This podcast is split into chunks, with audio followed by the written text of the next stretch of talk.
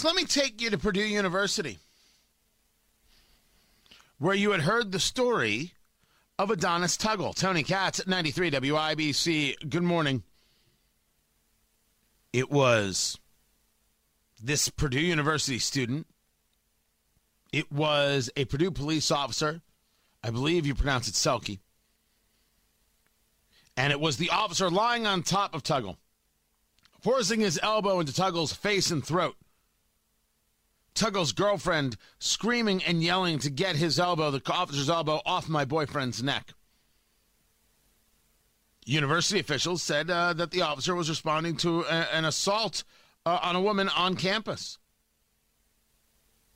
And of course, without having any information, you had uh, people like attorney Andrew Stroth, managing director of the Action Injury Law Group, which is a national civil rights law firm based out of Chicago, saying the video clearly depicts egregious police behavior. And went on to say, I think parents, especially parents of black young men and women, are going to think twice about going to Purdue if that's the university where police officers use excessive and unreasonable force. As it turns out from the reporting just yesterday, a Purdue University police officer will not face criminal charges, even though some people are claiming that it was excessive force. And according to the special prosecutor, quote, it was not even close that the officer wasn't going to be charged with a crime. Mr. Tuggle could have been charged with a number of crimes. This is an issue of a person that was involved in a domestic relationship behaving in a way he should not have and used, I believe, he used race to deflect his wrongful behavior.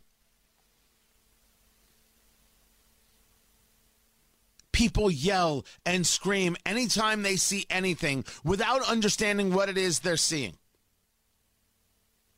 I don't like it, it must be racial. I don't like it, it must be an attack. The cop has to be wrong, right? No, not right. The cop could have been wrong. An investigation tells us that. And we've seen cases where cops are wrong. But look how quickly these lawyers move to say, oh, oh, that racist Purdue, they're going to have to do something. Oh, racist Purdue, we're going to have to have a meeting. Someone's going to have to write a check. Someone's going to have to do this. Adonis Tuggle was involved in clearly um, an altercation with his girlfriend. The officer was trying to stop it. Tuggle fought the officer tried to get the officer's gun, as some of the reporting states. He's the guy responsible for all of this, not the cop. Now, the question will be where are these lawyers to talk about so called men like Adonis Tuggle? Where will they be to say we need to do better on college campuses? Because if we see things like this, young black men and women may not want to go to Purdue University. Where's that conversation? That conversation is nowhere to be seen. Which is why when these people immediately come out of the woodwork, oh, this, oh, that, oh, where's my check? Oh, how's an opportunity to, to get on TV here? Our job is to not pay attention to them. Wait for information, wait for investigations. People who respond at the quick, they're only interested in the click. Don't be those people. Oh, and these these lawyers for Adonis Tuggle, me personally, I wouldn't hire them because they don't seem to be too interested in facts, and that's you know, that's I'm pretty sure that's a bad idea.